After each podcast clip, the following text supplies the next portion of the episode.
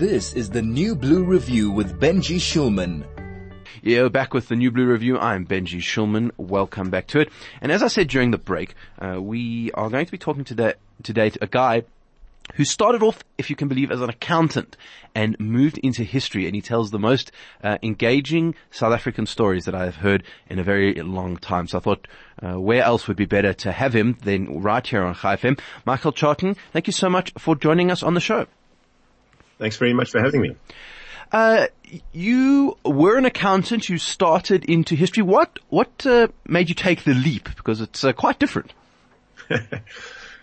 I at university I, I, started to realize that uh, I, I, didn't understand South Africa at all. Um, you know, I'd grown up like most of us, believing life is normal, and um, you know, as my eyes were open to a wider world, um, I came to realize that I had a lot to learn. So um, while studying accounting on the side, I started running, uh, writing, uh, reading and writing nonfiction. And, um, you know, by the end of my articles, um, I felt somewhat frustrated that I didn't have this time to invest in, in, in, what I was most interested in. So while I had to carry on my financial career, um, I started studying history the year after I finished articles and, you know, slowly I just, I came to realize that, you know, I wasn't the only one who didn't understand this place. And, um, with that grew this idea that there might be a way or ways to help South Africans to um, engage in their past, to understand their past. Um, to your point in the in, in, the introduction, in a way which isn't divisive. Um, you know, I think our, our, story is such a beautifully human story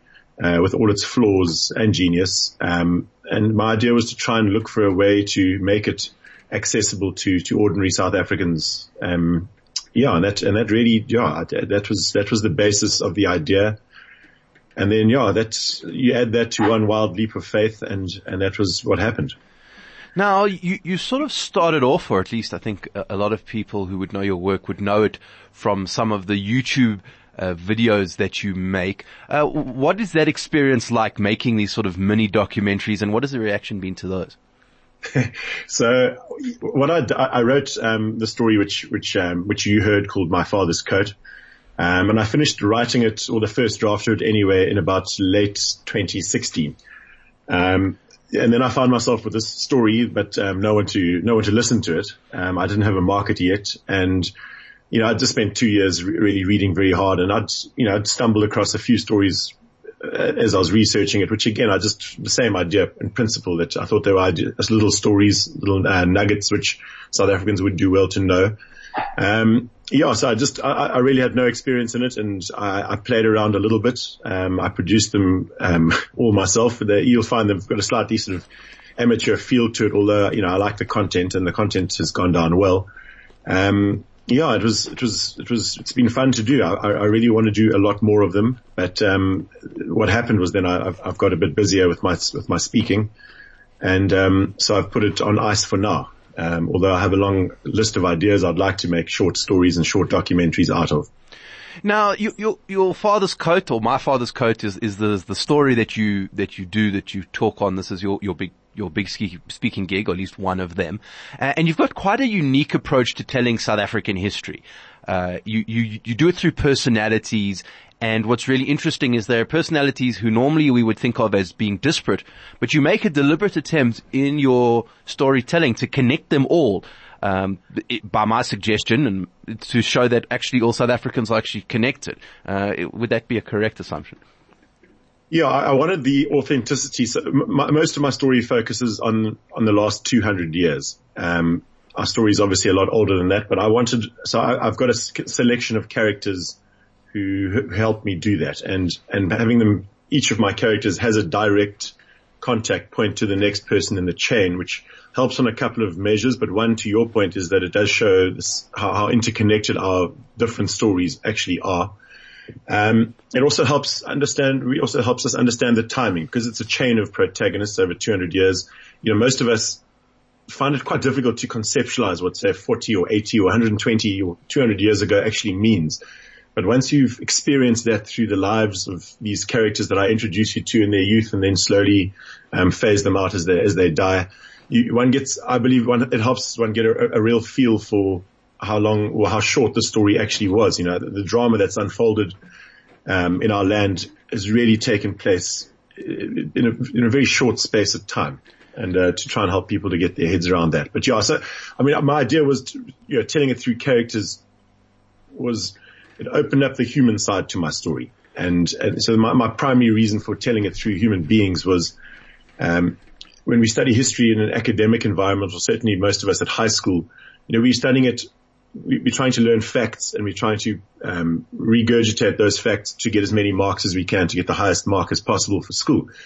Um, and what I found, you know, looking back at my own studying of history at school level was that we didn't really focus enough on the biases, the inherent biases that we, that we carry as human beings, the way that we look at the world, the way our cultures, um, give us a set of lenses through which to look at the world and telling it through, um, different human beings from different sides of the South African story uh, whilst emphasizing their biases, to me, it helps sort of penny drop. Um, you know, suddenly to me, the South African story, which is a very complex one, um, becomes a little bit easier to understand once you've incorporated the biases into into really quite a mainstream South African history story.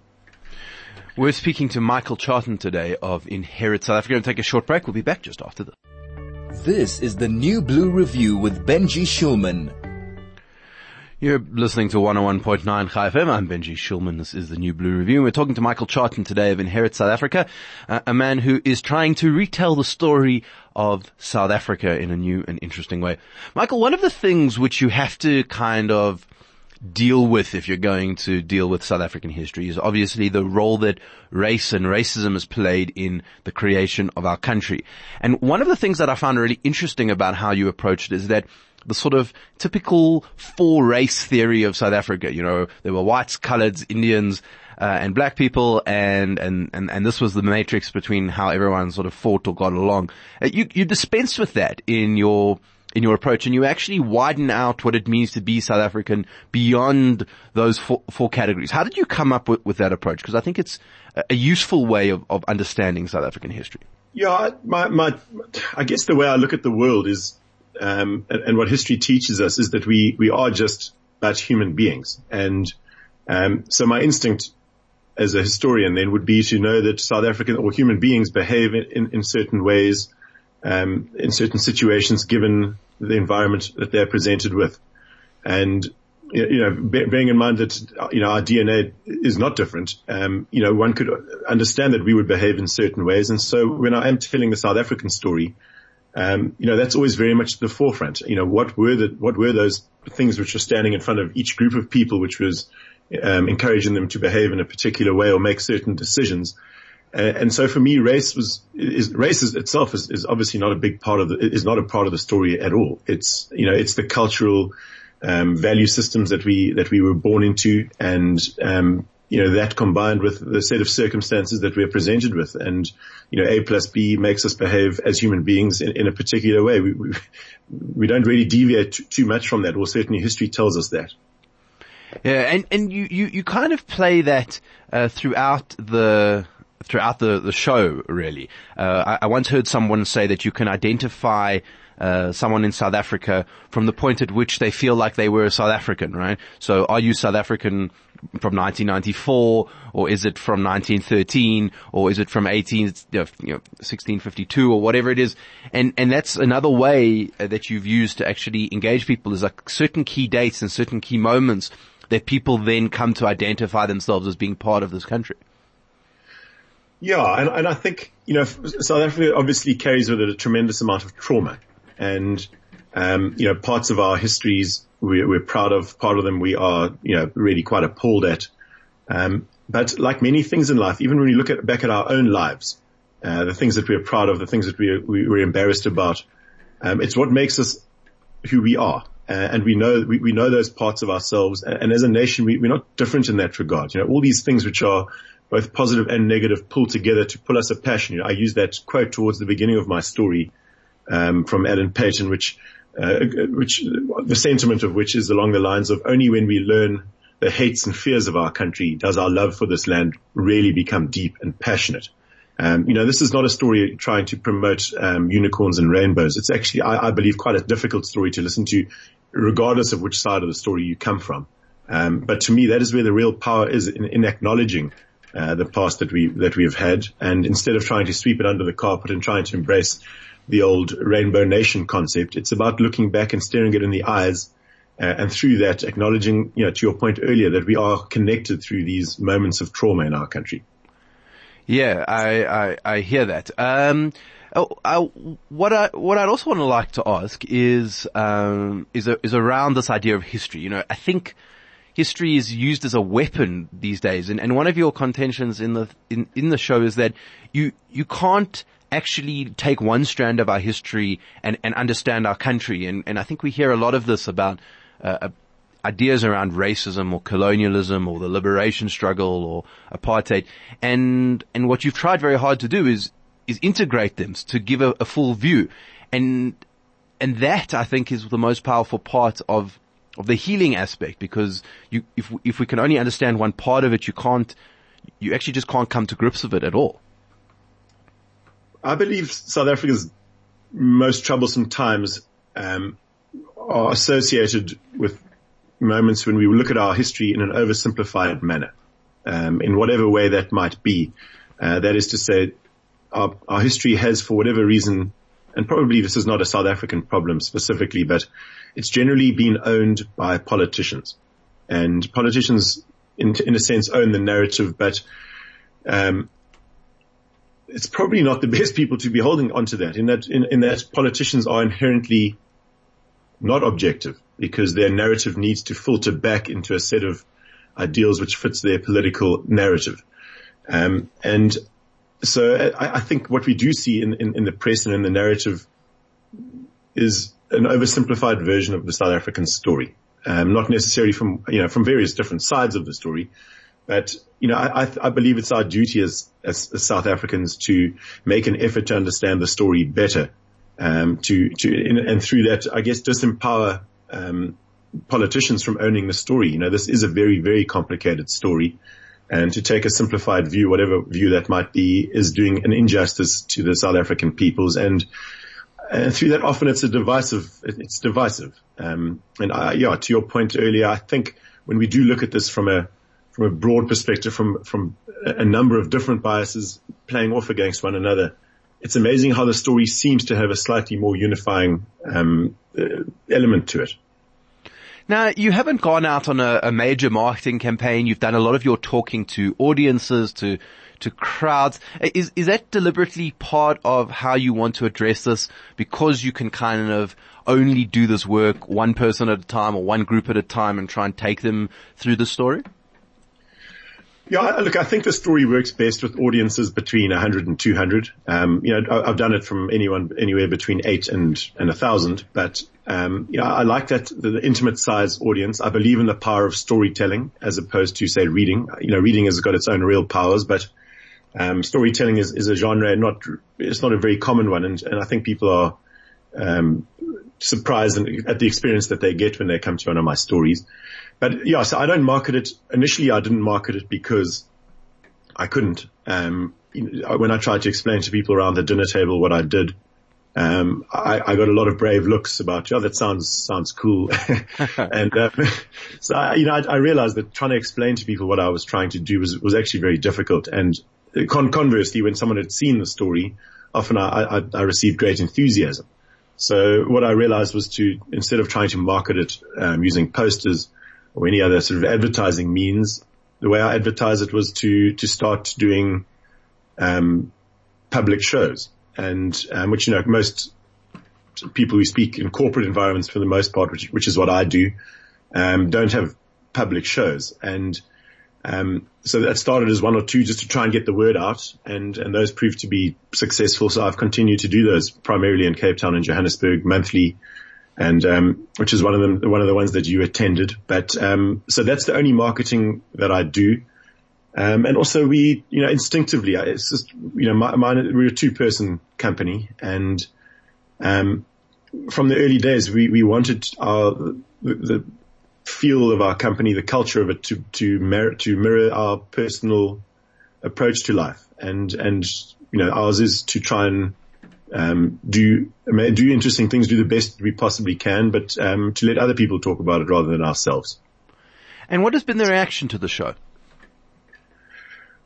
Yeah, when I wrote it, I mean, I guess the best way to answer that is to start by thinking what I thought people w- would react. And, and the answer to that was I wasn't sure, but I, something deep down inside led me to believe that there might be a nice interest in this story. I, I just knew that my own growth in learning this, about the South African story had been quite tangible. And so I sort of had this deep down belief that it might, it might take off. But, um, that said, you know, the, the, the, feedback and the, response to the story has been far greater than I could have imagined. And yeah, so I mean, I, am very, I'm, I'm hugely excited about the way South Africans have responded and uh, excited in that it opens up the door for me to, to write more stuff. And, you know, it was, I always thought to myself, there's a really good chance that I write the story and then, you know, a year later I'm back in the corporate world.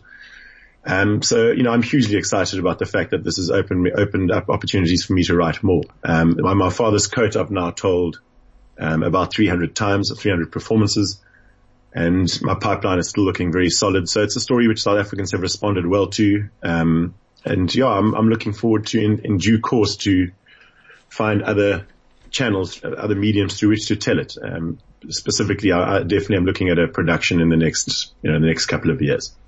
So if people want to see um, want to see this story, or indeed you have a, a, another amazing one which we haven't even touched on about uh, rugby and the, the Springboks and uh, uh, the the All Blacks, which I, I, think a lot of people would would really appreciate. I mean, people want to see this; they want to understand it. Uh, I had to book six months in advance to get uh, to your to your show. So, how can people to come and see it? um, yeah, because I mean, I, I, guess sort of commercially speaking for a moment, I, my, my main market is corporate. So, um, I don't, I obviously don't want to oversupply the, the public market because it, it, it dilutes my, my private uh, functions. So most of my work is private functions. Um, anything from, you know, corporate transformation events, um, conferences, family birthdays, you know, those, those are what I do. And then, um, yeah, on the public shows, that's, that is the best way to, um, to see it. Um, I try and look after my people who've seen it before. So if someone has seen it and then you know, wants to recommend people, I, I, keep some tickets aside because I don't want people to wait six months twice. So I do always make a point of keeping tickets aside. And for those people who have seen it uh, and they want um, a little in to to to um, see it, not have to wait the full six months again, then um, yeah, I'm always happy to try and make do whatever I can to make that happen. So if people want to book or they want to have a look, uh, what's your website or your Facebook or? Oh, so, so my, uh, look, if you Google my father's coat, I sell it, we sell the tickets through web tickets. Um, and look, we, we, those evenings we take, we, we take great pride in. We, we, we want it to feel a little bit different to, to most shows out. We, we use the Nassau Theatre in Cape Town and, and the Military History Museum in, in Saxonwold in Johannesburg. And, um, so those tickets include, um, you know, solid quality wine, beer, um, and snacks. And so we wanted to feel very, you know, very relaxed, very intimate where it's an environment where people interact with each other. And those tickets, as I said, I sell through web tickets and the easiest way is to, is to Google my father's coat web tickets or even my father's coat. I think one of the first links is web tickets. Great, and uh, definitely have a look at some of the videos as well, which are online uh, and have some fascinating stuff, uh, which is uh, you can check out at Inherit South Africa. Michael, thank you so much for being with us on Chai FM and keep up the good work on teaching South Africans their own history. Thanks very much, Benji. It's been a great pleasure.